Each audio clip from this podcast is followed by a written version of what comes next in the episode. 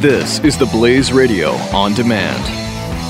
2017 is going to be a volatile economic year. We may see politicians throughout the world attempting to control central bank policies. Several renowned financial analysts have warned that political interference in central bank policies may mean our economic misses of inflation and growth targets. Gold is an international currency that can't be issued or controlled by governments. If you don't have the only hard currency that has outlasted every politician and every failed idea of governments for centuries, you need to speak to Goldline right now and learn how easy it is to add gold to your portfolio or IRA. Now is the time to diversify your financial portfolio by adding gold. Call 1 800 913 Gold. Buying real gold is easy and fast at Goldline. And you're going to be happy that you finally made the call. 1 800 913 4653. Goldline also offers price protection against short term market fluctuations on qualifying purchases. So buy with confidence. Read Goldline's important risk information and find out if buying gold is right for you. Call Goldline 1 800 913 4653.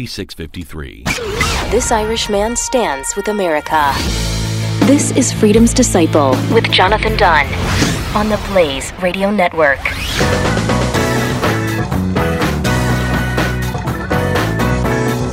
Hello, America. Thank you so much for tuning in today. This is the Freedom's Disciple podcast.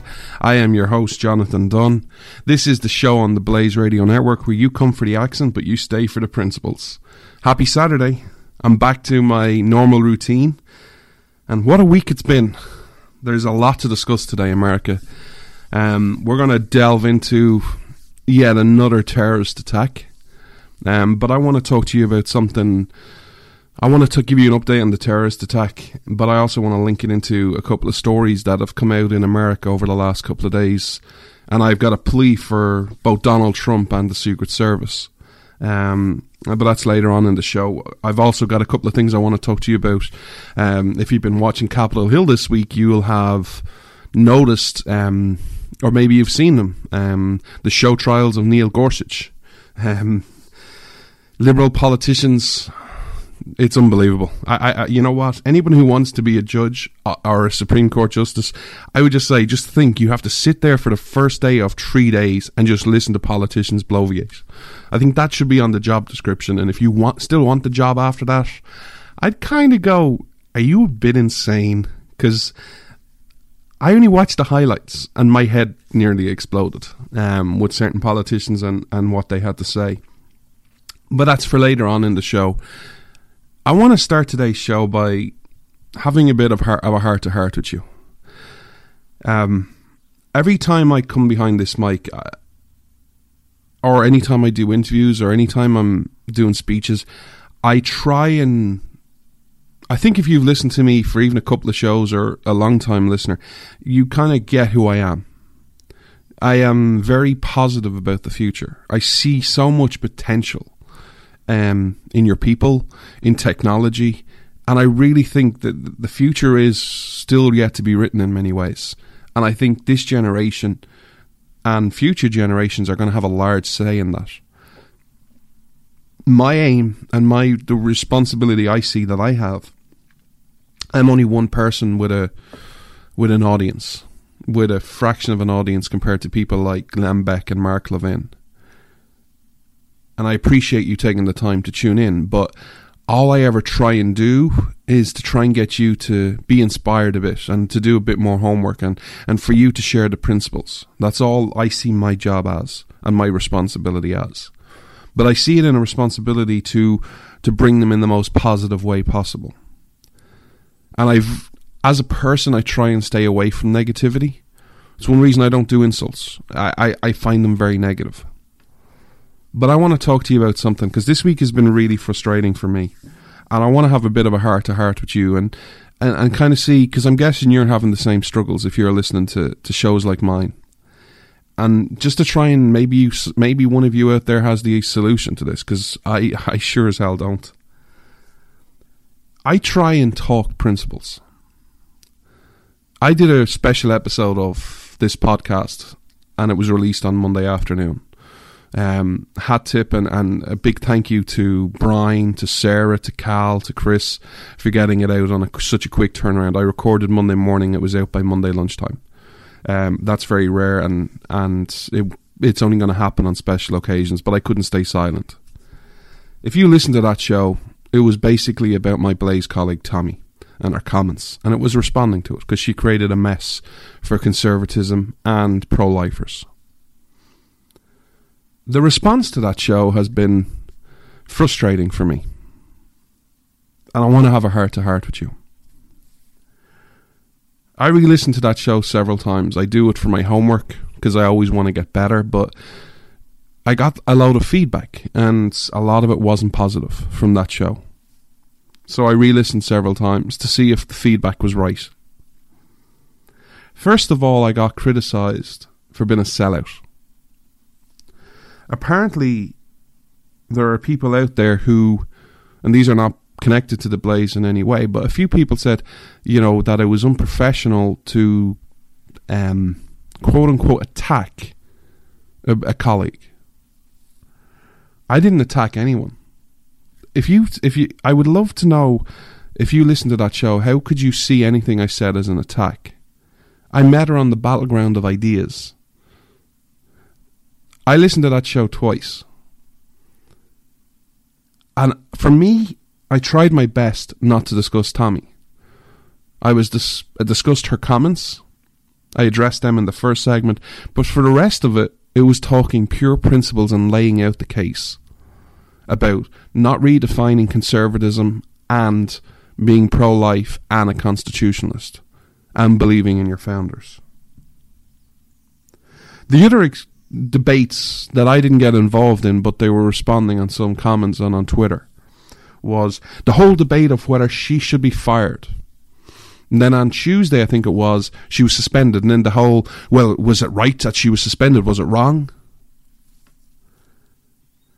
Can we, how do we get to a point where we actually can just discuss principles and not discuss the bouncing ball of the news of the day?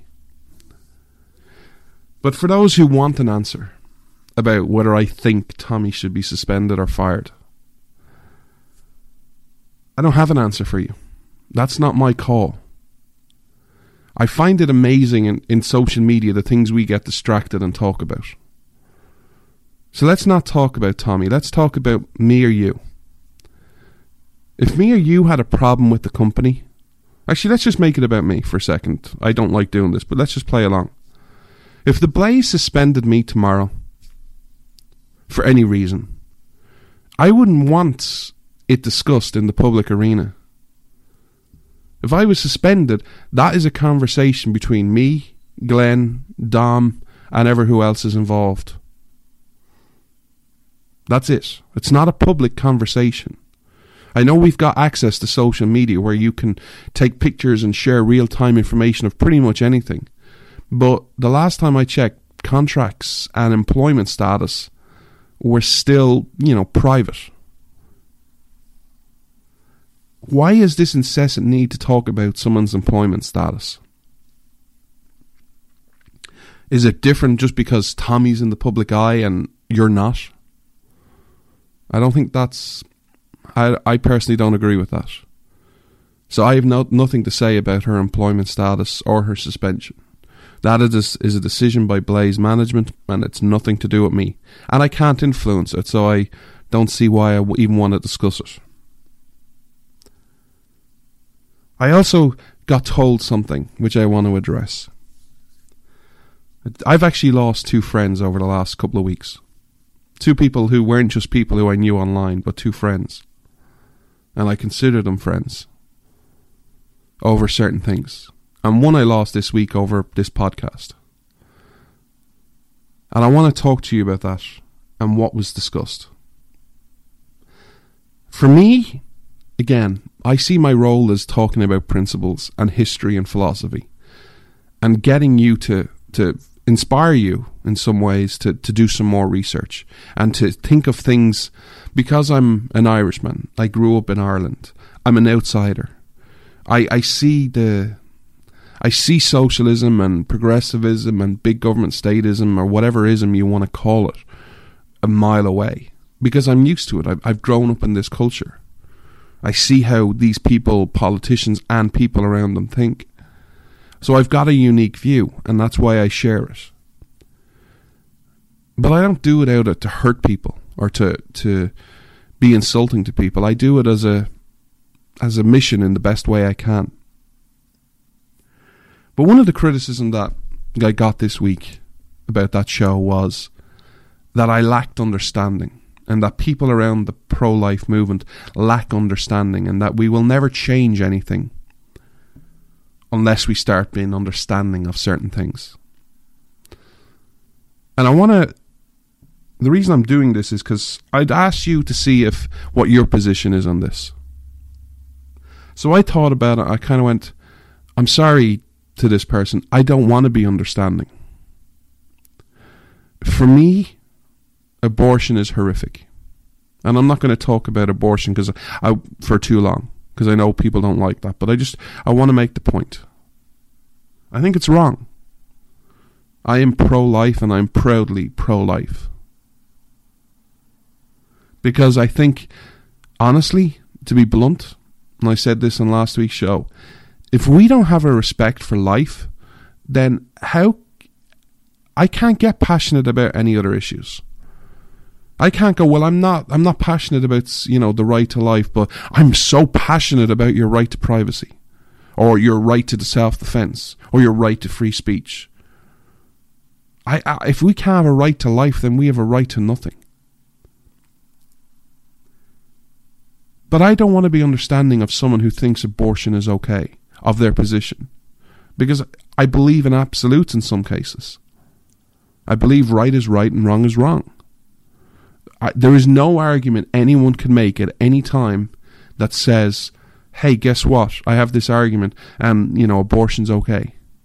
I'm sorry, I've taught this issue a long, long time. I'm not a newbie to this issue.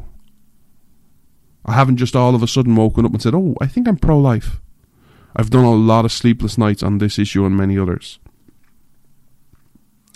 Now, the problem I think with my friend at the time was that she equated understanding to compassion. I believe as as a Christian our job is very simple in many ways. It's to love the sinner but hate the sin. If someone came in, into me and said, Hey, guess what? I, I, I was one of those people and I had an abortion. How would I respond? I'm not going to shun them. I'm going to love them. And if they talk about their abortion, uh, you know, we'll have a conversation about it. But this idea that, you know, we need to be more understanding of a, of abortion or of defense of abortion, I, I just can't. So I went off one of, I think it was Wednesday night. I didn't sleep too good because I was tossing and turning because my brain was was looking for consistency, and this is how I think and I equated it to some other situation. I kind of went, right, maybe I'm wrong. Maybe I, I need to be more understanding. Maybe I'm at fault here. And the conversation I had with myself was I was trying to put in some other situations of, well, do you want to be understanding there? And the first one that came to mind was a Blaze friend. And I've had the honour of interviewing him a couple of years ago. And he's a hero in my eyes. He's a wonderful man, and ha- I couldn't do what he does. And that's Tim Ballard. For those of you who don't know, Tim Ballard runs Operation Underground Railroad. It's an incredible organization and does incredible, credible work. If you've listened to Glenn's show, you're very familiar with Tim, even if the name doesn't strike a bell with you. He's the man who has teams going in to save people from sex slavery. So I put myself in that situation if I was on one of his missions and I was sitting across from one of those people who worked in the sex trafficking industry. Do would I want to be understanding of their opinion? Would I want to hear and be, understand what they're saying and their justification for those acts? No, I wouldn't. if there was a a rapist you know you hear about these horrific rapes they're just becoming the norm in some certain places would i want to hear their justification of why they rape someone no Just because I don't want to hear their justification or be understanding of what they did, which I believe is morally and ethically wrong, doesn't mean I'm going to hate them. Now, I will be honest that the sex slavery people, I try, I try, I would try to be the best Christian I could, but I got to be honest. If I was on one of their missions, I think I would kill a load of people. I, I, I don't think. Maybe I shouldn't put that out. I don't think I could sit across from someone who was selling five and six and seven year and eight year old girls and boys and remain human or remain Christian. I don't think I could. And that's why I think Tim Ballard is a hero. Because I, I, I, I I'm, first of all, he was, I think he was ex CIA. So he could do a lot more damage to someone than I could. Um, you know, he's trained. I'm not. So to be able to do it and not have your soul crushed, because I would just, I either I would get up and do try and beat everyone up. I'd try and do James Bond or um, Jet Li or some of those people, you know, or Jason Statham or Peter Rock, you know, if you smell. Or I'd cry. I just want to reach out to those kids and hug them because it's such a horrific life. So, this is the conversations I was having with myself all week following this podcast.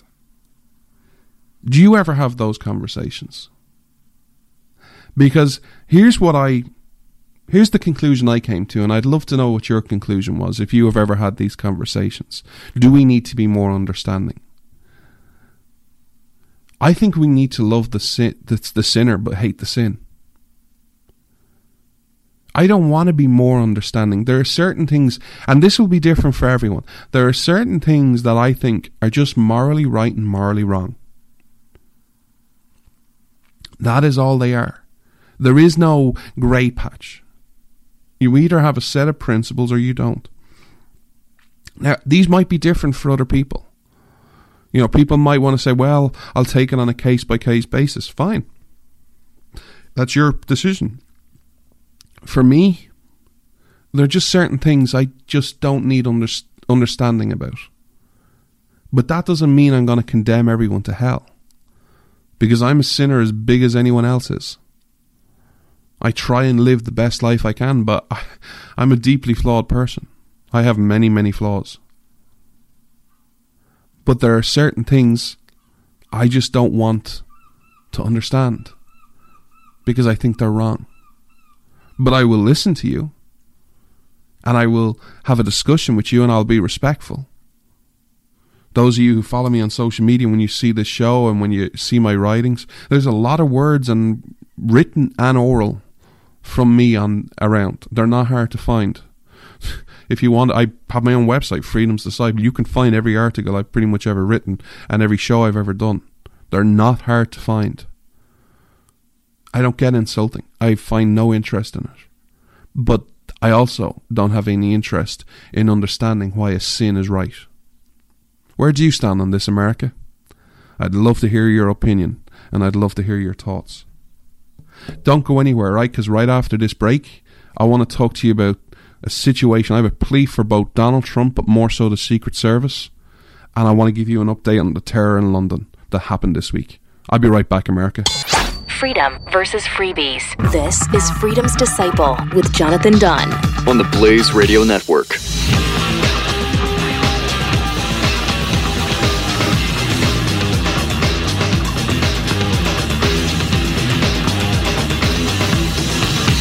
The progressive movement is full of lies. Why do Americans keep falling for the deception? In his new book, Liars, Glenn Beck reveals the simple answer fear. At our most basic level, we're all afraid of something, and progressives exploit this by offering us solutions to our fears. Solutions based on lies and an unrelenting hunger for power and control. Understanding the roots of these lies is key to helping us stop the disease of progressivism. Liars by Glenn Beck. On sale now at glennbeck.com slash liars.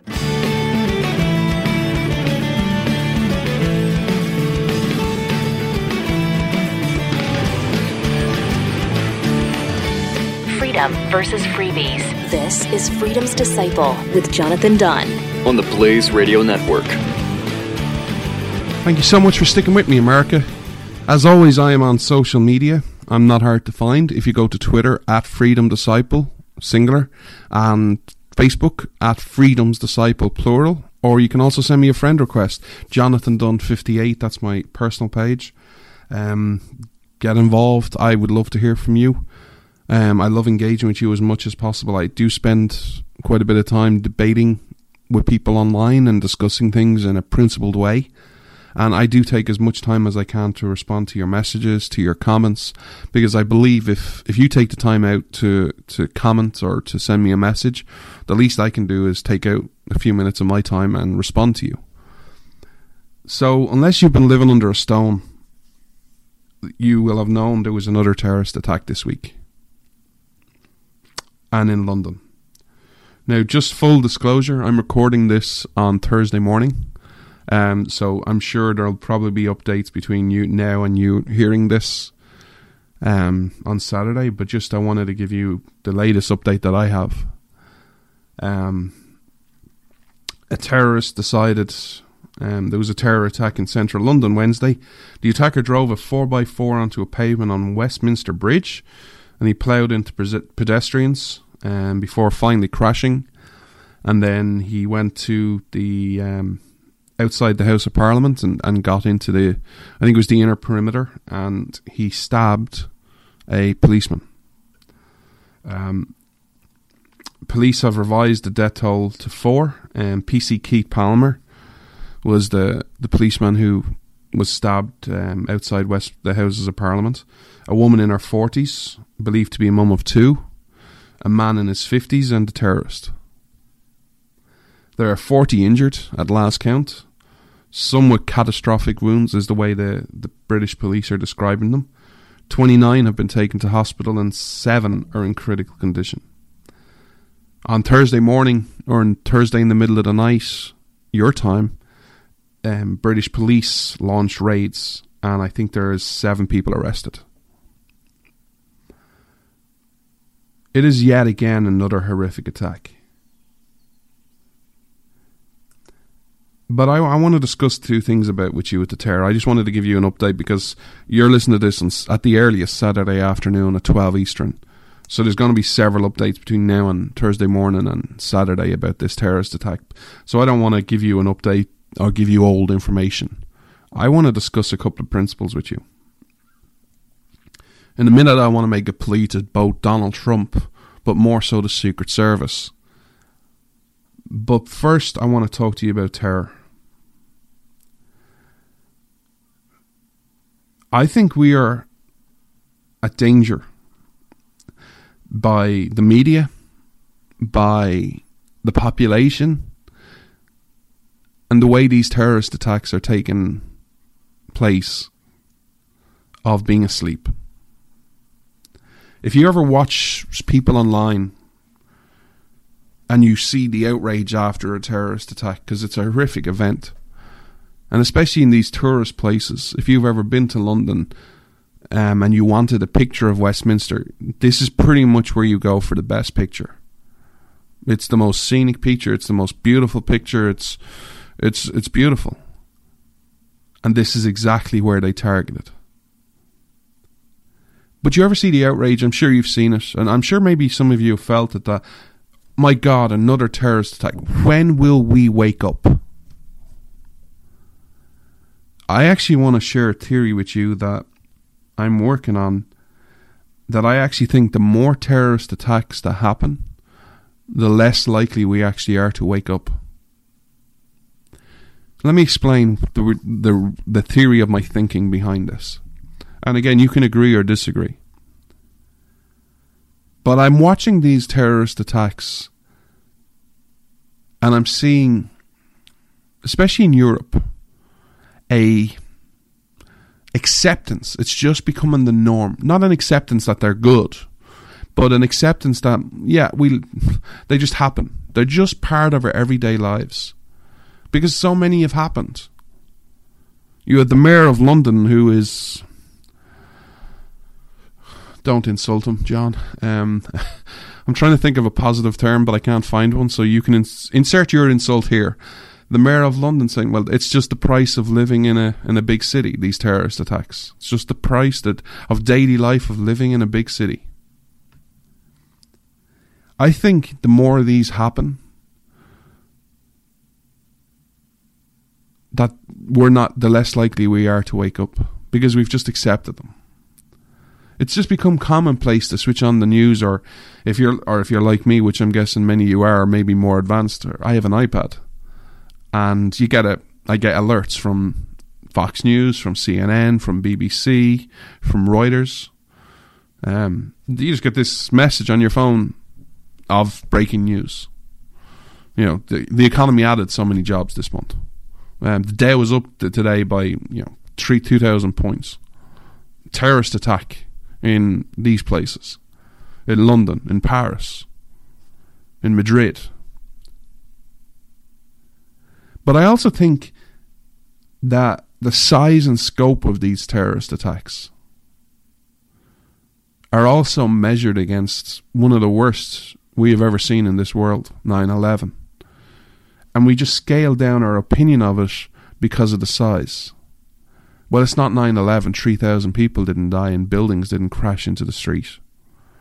You know, only three people died. And that's sad, but it's, it's three people. It's not 3,000. I think many people in Europe have just become this is just a day, a, just a, a norm. And the police just need to be better, and we need more police, and we need more surveillance and we need less privacy and we just accept it. I think I haven't found the solution to this either, but I think we are at dangerous risk of, of falling into that trap.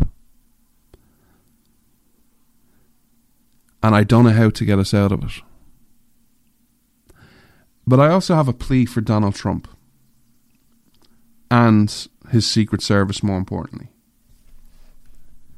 There was a story out last week, which I'm sure you heard, and this is going to America. Hat tip Reuters.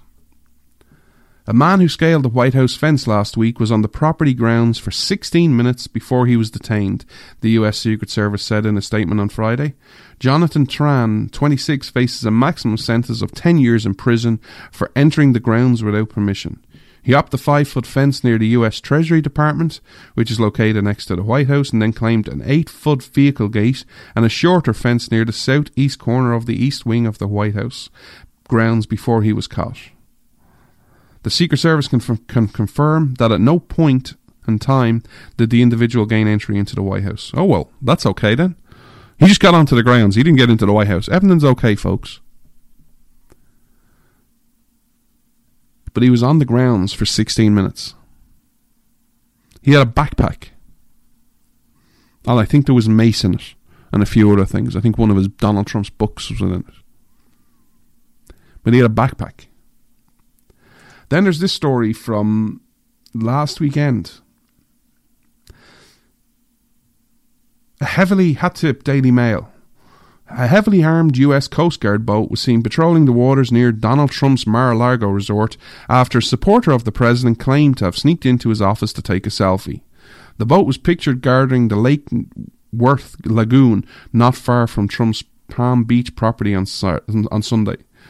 Later on Sunday, Trump departed Florida on Air Force One, ending his fifth weekend at Mar-a-Lago since the beginning of his. That's irrelevant. The previous night, supporter Joseph Young shared a selfie on Instagram of taking of taken in the president's study at the resort with a painting of a noticeably younger Trump over his right shoulder. The alleged agent evader captioned the photo by saying the following cool statement. Because this is hilarious. Snuck by the Secret Service to catch this selfie. They might have told us not to go in there. Ho, you're so funny. Here's my plea. It is to Donald Trump because, first of all, you're you're the president, whether you like it or not. It's irrelevant whether you support him or not. It's irrelevant whether you voted for him or not. It's irrelevant. He's the president, and when you're the president, you have responsibilities, and one of them is to keep yourself safe. And the White House and the Secret Service have this responsibility. That's their oath They're charged to protect the President of the United States. My plea is this is to start worrying less about the tourist angle of the White House and how aesthetically pleasing it is, and more about doing your job, which is to protect the life of the president. Because I remember the days under George Bush after 9 11, there were snipers on the White House. And there were clear mandates. If you crossed that fence, you were shot. You were shot because you were at the height of war. I really hope that the Secret Service look internally, that Jason Chaffetz, who is one of the leading people on the Hill over this committee, over the Secret Service, looks seriously into this issue. Because whether you like Donald Trump or not, he is the most powerful man in the world. Yesterday's terror attacks in London should show one thing that they will target Parliament, that nowhere is safe. Now, people say, well, you know, look, what damage did did the terrorist attack do yesterday? What what real damage was there? You know, what's the outpa- What's the fallout from the terrorist attack? Well, there's two things. Let's just go to London, which is, but it's app for London, it's app for America, it's app app for Europe. And that is a lot of economies today, you know, have a large part to their success due to tourism. If people don't feel safe going outside into tourist places, guess what? They won't go. So your economy is affected. Those who live there, I've seen several conversations of people going, you know what? It's just not worth going out. I've, I've, I've heard those conversations. It's not worth going out into a public place. Let's just stay. Let's not go to the match. Let's not go to the concert. It's just not worth the risk. And also, it's too expensive, so let's stay home. That will affect your economies incredibly. And if you start affecting your economies negatively, you're going to have more economic hardship. And that's going to cause even more problems. But secondly, let's just focus on Donald Trump and the White House. This guy, Jonathan Tran, who jumped the grounds and was on the grounds for 16 minutes and had a backpack. It's not just about killing the president and killing Donald Trump. Can you imagine the propaganda that ISIS and all the terrorists have? Let's say this Jonathan Tran was actually an ISIS fanatic and he got into the building for 60 or onto the grounds for 16 minutes and there was a bomb in his backpack. And let's not go to worst case scenario oh my God, he killed Donald Trump as president, or he killed my Vice President Mike Pence and, and caused a massive constitutional crisis. Let's not just go to the worst one. Let's just take something that would be relatively really bad, but you know, the best case scenario in that situation. Let's just say there was no casualties, not even a Secret Service person was even hurt, but part of the East Wing, which was had no one in it, there was a bomb exploded outside it, and part of the east wing kind of fell, or crumbled, or is now black, you know, with the burn and the soot of a bomb. And there's a fire. Let's just take that. Can you imagine the propaganda that would inspire future people to get involved through ISIS? We got into the White House. One of their aims is to paint that house black and to raise the black flag of black flag of jihad over it. Can you imagine the propaganda online if that happened? Again, not even killing Donald Trump or Pence or anyone. Just the fact that you got into the White House and set a bomb off in, in any part of it. The propaganda that would inspire and inspire future people to get involved. If you can get into the White House, you can get anywhere.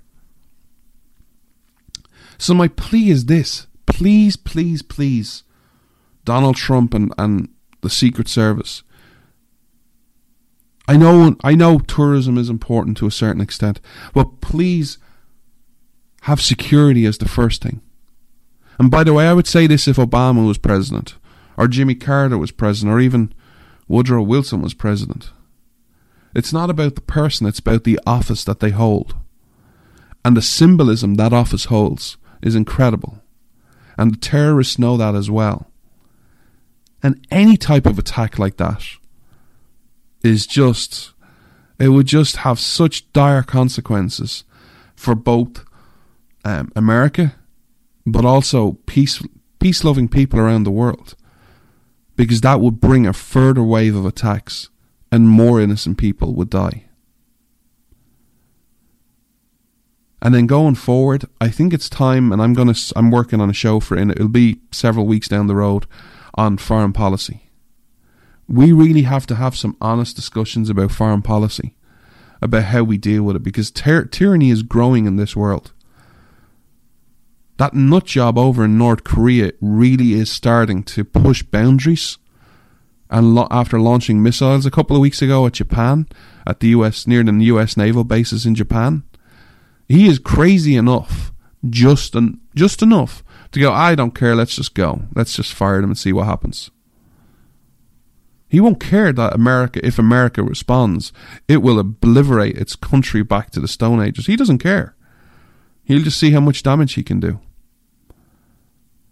But that's a show for a future, for f- several weeks down the road, because I think it's time to re examine the foreign policy and actually look at it through a principled lens.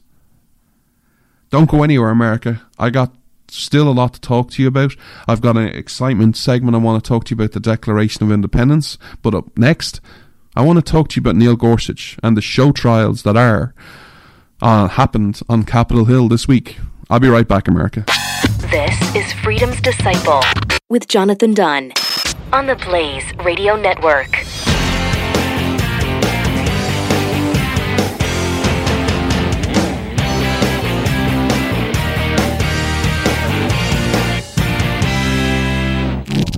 Don't miss Pat and Stu. You've heard it a hundred times. No, I don't think I. I don't, I don't think we have. It. I don't think so. I don't think we have. You always say it's a long story, and then it never gets explained. Right. Because it's that's almost like true. he's I scared to I tell wrote us. a, right? an article almost like about he's it. scared to tell uh, us. in Let's it. Fusion. Oh, Fusion. Yeah, that one that nobody saw. Well, it's not my fault you don't read, Jeffy. I, Pat and Stu. Weekdays at 5 p.m. Eastern on the Blaze Radio Network.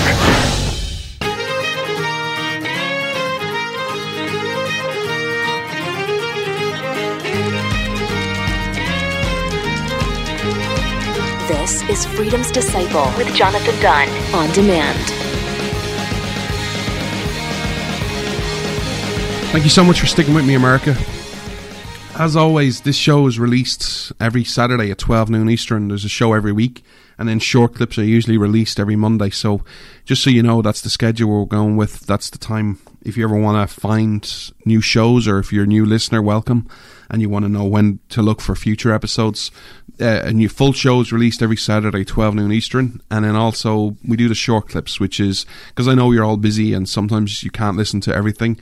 We do the short clips so that you kind of get a segment, um, so that you can listen to a segment or two and then maybe, maybe get you to listen to the, the full show later on in the week. I've still got a lot of things to talk about. Next segment, we got a, a segment I want to talk to you about the Declaration of Independence a bit because I think that's such a critical document and I'm going to be spending a lot more time talking about it. But right now, I want to talk to you about Neil Gorsuch and the show trials of Neil Gorsuch that have been happening this week on Capitol Hill. And I kind of want to just break down a few things. I want to share some of the answers which I thought were really good. And there was one answer I did have a small problem with. It's not a big deal. I'm not saying, oh my God, this guy is horrible. But I think I want to make a bigger issue of it. And I would ask you just so you know how I think. When I, I respond to people's comments, it's not responding to them per se, it's looking at the underlying principle. Well, we'll get there in a minute. I want to read something out to you, and I want to read out your constitution. For me, the Constitution is very is a sacrosanct document, and we got to follow it each and every time. That is the the litmus test for everything in my eyes. Article 3, Section 1. The judicial power of the United States shall be vested in one Supreme Court, and in such inferior courts as the Congress may from time to time ordain and establish. The judges both of the Supreme and inferior courts shall hold their offices during good behaviour, and shall at stated times receive for their services a compensation which shall not be diminished during their continuance in offices. Article 3, Section 2 of the Constitution. And this is what I want you to really focus in on at every word. The judicial power shall extend to all cases, in law and equity arising under this Constitution, the laws of the United States and treaties made, or which shall be made under the authority to all cases affecting ambassadors, other public ministers and consuls, to all cases of admiralty and maritime jurisdiction, to controversies to which the United States shall be a party, to controversies to two or more states between a state and citizens of another state, between citizens of different states, between citizens of the same state claiming lands under grants of different states, and between a state or their citizens thereof and foreign states, citizens or subjects. The trial of all crimes except in cases of impeachment shall be by jury, and such trial shall be held in the state where the said crimes shall have been committed. But when not committed within any state, the trial shall be at such a place or places as the Congress may by law have directed. Section 3 talks about treason. That is what your your founding fathers put in Article 3 of the Constitution, which is the powers of the judiciary. Simply put, it's to talk about all cases in the law and equity under this Constitution and the laws of the United States and the treaties it makes. That is what they are to do. You will notice in there, there's no mention of parties or of presidents, of politicians. So, some of the highlights. I was very impressed. I didn't get to watch all of it, but I got to watch the highlights and, and different parts he the one thing I will say, it's refreshing to see a guy who is so clearly just a nice guy. Whether you agree with him or not, he doesn't come across as angry. He doesn't come across as in your face. He's just very, very, just seemed like a very friendly, nice guy. So some of the highlights. One of the things I think he wanted to really emphasize, and I don't know whether this this was attacked or not, but I agree with it because I think it's so important, and I think he this is who he is. But he really emphasized it. If you watch some of the hearings, he said many, many, many times, "I'm a fair judge." I think that is critical. He spoke about how he um, participated in 2,700 opinions, and he was a fair judge. He judged the case by its merits. And I think one of the things that really struck me was in this era of bipartisanship and, and politics and left versus right and Republican versus Democrat and all litmus tests, he spoke openly about how he didn't want it to be he didn't ever want to be a judge over someone where over a case where one of the litigants in the case kind of felt he was going to be biased and already had made up his mind. And I think that is so critical in this day and age. I think open minds are critical. He also spoke about, which I can't believe this is. I, I, I can't believe that we have these type of questions, but he was asked about had he made any promises on future rulings. And he, he obviously said no. He said he'd keep an open mind for the entire process. I don't see how we can this constant need to to have promises and to rule a certain way. The only way in the litmus test in your constitution is to rule by the constitution that arise under this constitution. That is a Supreme Court jo- justice's job. Is it constitutional or not? Yes or no? Now, I, I, do disagree with, and I don't think, I don't know whether Neil Gorsuch said this or not. I, I do disagree with 99% of people when it comes to the addition of precedent. For me, the first question is is it constitutional? Is it in the Constitution? Yes or no? That you know kind of sums up a lot, a large part of the argument for me. Then I would look at precedent and case law and see what other people have said.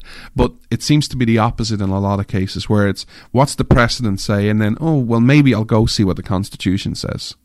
But that's just me. I, I think I'm in the vast minority of that. The one thing he said, and again I agree with another highlight he, he spoke about, there's no such thing as a Republican judge or a Democratic judge. I think he went on and said another time that he's an American. There, you know, there is no par- politics on the judiciary.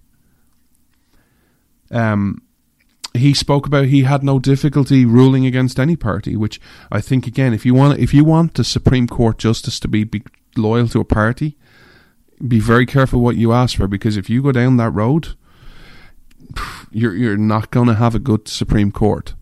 If you're basing on parties, not on principles, you're basing the you're judging then on man's law. his opening statement, if if you go onto YouTube and just uh, Google or not Google YouTube, his opening statement, I would encourage everyone to do that. It was a very good opening statement. Um, he also del- dodged some stupid comments, stupid questions very well. He was very respectful because there are times when, and as much as I try and be a nice guy, when it comes to politicians, honestly, I struggle. You know, this when I see Dianne Feinstein, I just I, I want to bang my head off a brick wall, just going, "Oh my God, kill me now." I, I I'm sorry, politicians bring bad sides out of me, but you know, it's amazing people who think they're experts or who, in certain circles, are considered, you know, well, very smart on certain things. One of those people is Lindsey Graham. You know, you're very smart on on on on, on law on legal things. I think Lindsey Graham is an idiot on many things, including the Constitution and legal matters. But he asked a question. Can you tell me if Roe versus Wade was decided correctly? And then he asked if President Trump asked him if he'd ever overturn it. And Gorsuch replied by saying he would have walked out the door.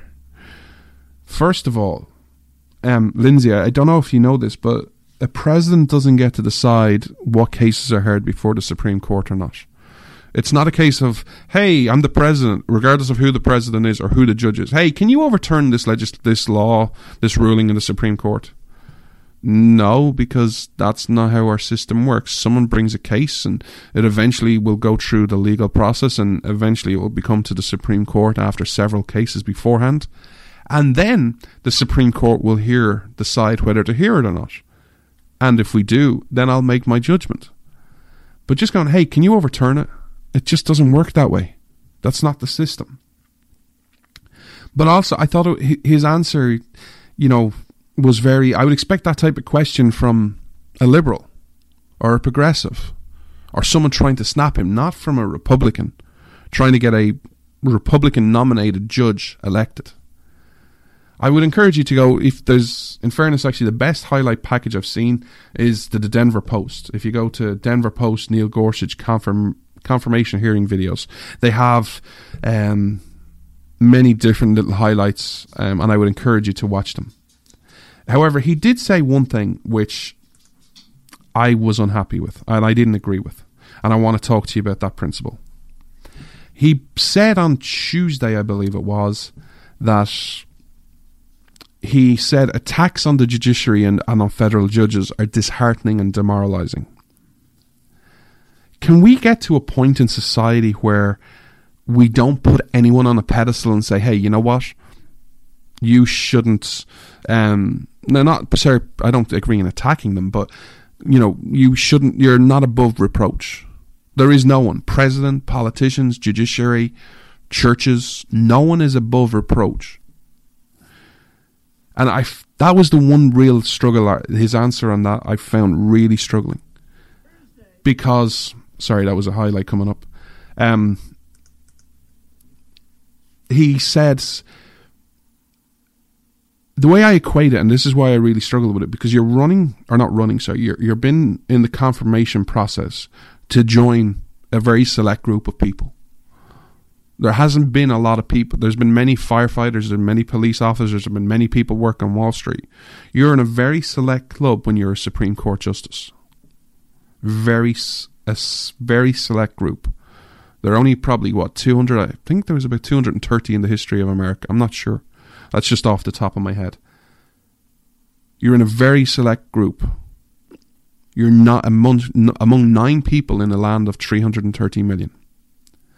You're going through confirmation process, and you're saying, "Yeah, you know what? The job I'm running for, or not running, because that's not the right word, but going for, or, or going through the confirmation process, that job, I don't think you should be able to be attacked for." Now, do I think you should be able to be attacked and called a moron, an idiot? No, that doesn't help. But I think we need to stop having these people who think they're above reproach.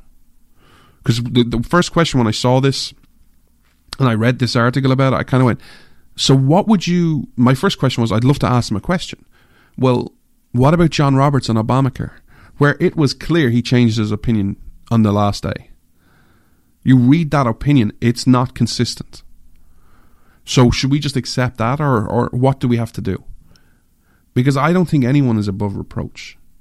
When I see some of, like Ginsburg, Ginsburg is a perfect example. Ginsburg has spoken openly about how, you know, she admires other constitutions uh, more than the American Constitution. Should we just accept that? You know, if when I have spoken out about that in the past, is that wrong? Is that disheartening? Is that demoralizing? That is the only thing I have found that I've disagreed with in three days from this man. His temperament is good. He talks about being a fair judge. He talks. He spoke about his oath to the Constitution. That is, and that is one he will fulfil. That is, that was very positive. By all stretches of the imagination and by reading things, he is very much an original justice. He, in many ways, in some ways, he's actually better than Justice Scalia um, when it comes to Chevron deference, which is an issue we can talk about another day because I think that's actually a very interesting topic. But I think he, I, I, it's all it is is going to be a question of will they confirm or not, him or not. But he seems like a very good judge. But I did have to bring up the principle. What point in time do we say you're above reproach? Do you think that's a healthy example to be above reproach, no matter what you do? You know, no one is above reproach.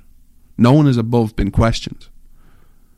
And I, I firmly believe Thomas Jefferson was right. We need to question with boldness, everyone, even the very existence of God. That is what makes us better. Because as Thomas Jefferson put in that famous, famous quote, surely God would much prefer the logic of reason than that of blindfolded fear. I think we need to question with boldness everyone. And if Neil Gorsuch is, and hopefully he will be, com- um, confirmed to the Supreme Court, I think he will make a very good justice. He has the potential. Reading some of his some of his past decisions, reading his record, he seems to be very fair, and he seems to also be very much about the Constitution. And last time I checked, the Constitution didn't belong to left or right or either party or either president. It belonged to the people, and it belonged to your country. And that is all I think anyone can hope for. Don't go anywhere, America. I'll be right back after this quick break, and I got one last thing I want to talk to you about. I'll be right back. Freedom's Disciple with Jonathan Dunn on demand on the Blaze Radio Network. Are you worried about your mom or dad living alone in their house? Hi, I'm Joan Lunden. Listen, I know how difficult it is to find senior care for someone you love. That's why I recommend a free service called A Place for Mom. They are the nation's largest senior living referral service. Call A Place for Mom today. To receive free information on senior living communities in your area, call A Place for Mom at 1 800 803 6951.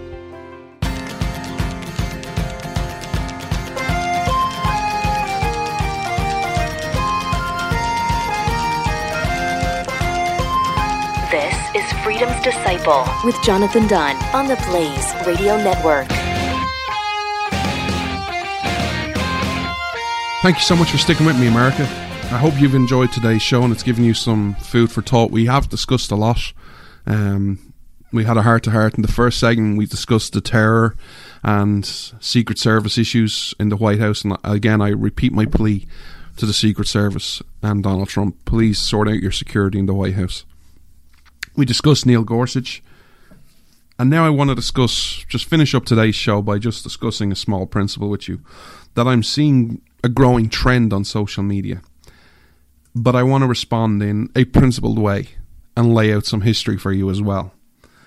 One of the things I'm going to take on as a responsibility and I'm going to share with you in in the most entertaining and encouraging way possible is more about your founding fathers and your history.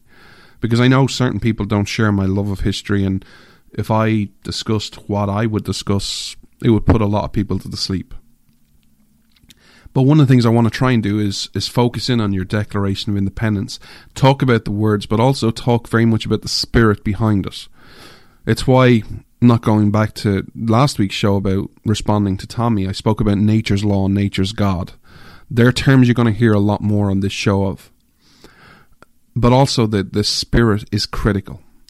So I want to read something to you from your Declaration of Independence just to get you thinking on this Saturday or this weekend whenever you listen to this show. And it's from the second paragraph. Because everyone can quote the start of the paragraph. We hold these truths to be self evident all men are created equal. They have certain rights from the Creator, certain inalienable rights, life, liberty, and the pursuit of happiness, or life, liberty, and property is the original meaning. But I want to read something that is just underneath it, but that is critical to the point I want to make to you right now. And I quote that whenever any form of government becomes destructive of these ends, it is the right of the people to alter or to abolish it, and to institute new government, laying its foundation on such principles and organizing its powers in such form as to them shall seem most likely to affect their safety and their happiness. It continues on later on, just a couple of sentences down. But when a long train of abuses and usurpations pursuing invariably the same objective evinces a design to reduce them under absolute despotism, sorry, I can't speak, it is their right, it is their duty to throw off such government and to provide new guards for future security. The key words I want to hear, I want to talk about right now, is everyone talks about today. We need to stop this. We need to destroy this. We need to st- put a halt to this. Your founding fathers were very smart men because they said it is the right of the people to alter or to abolish it. Absolutely right. But they went on. They talked about your right, but they also talked about your responsibility and to institute a new government. They talked again later on about tr- your right, that you have a right to throw off such government, but you also have the responsibility to provide new guards for their future security. Freedom without responsibility does not work. You cannot have a conversation about rights and freedom without having a conversation about responsibilities.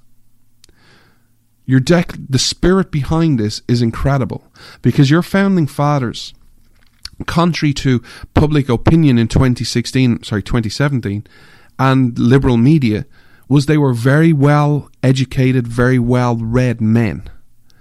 They just didn't sort of among themselves going to go, hey, what do you think the Constitution should be? Or what do you think the Declaration of Independence should say?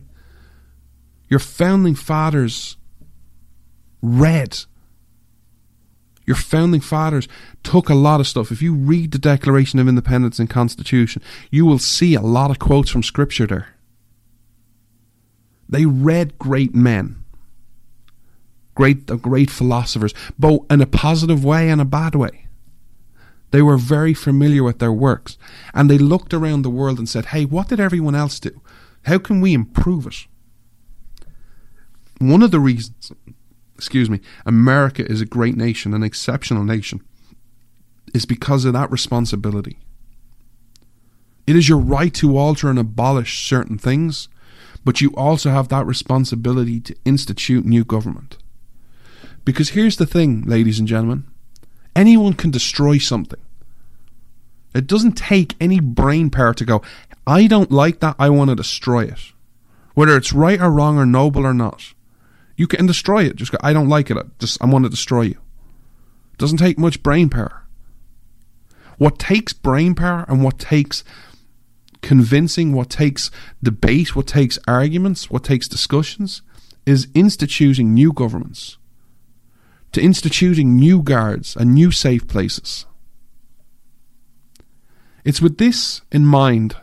I've been seeing a lot of people online commenting the following. And I've seen this meme go around, and very variations of it with different words.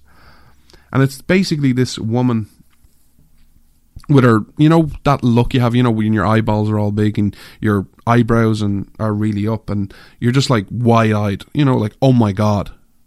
It's a picture of this woman with glasses, and her eyes are like massive, and it's basically saying happiness is pissing off a liberal.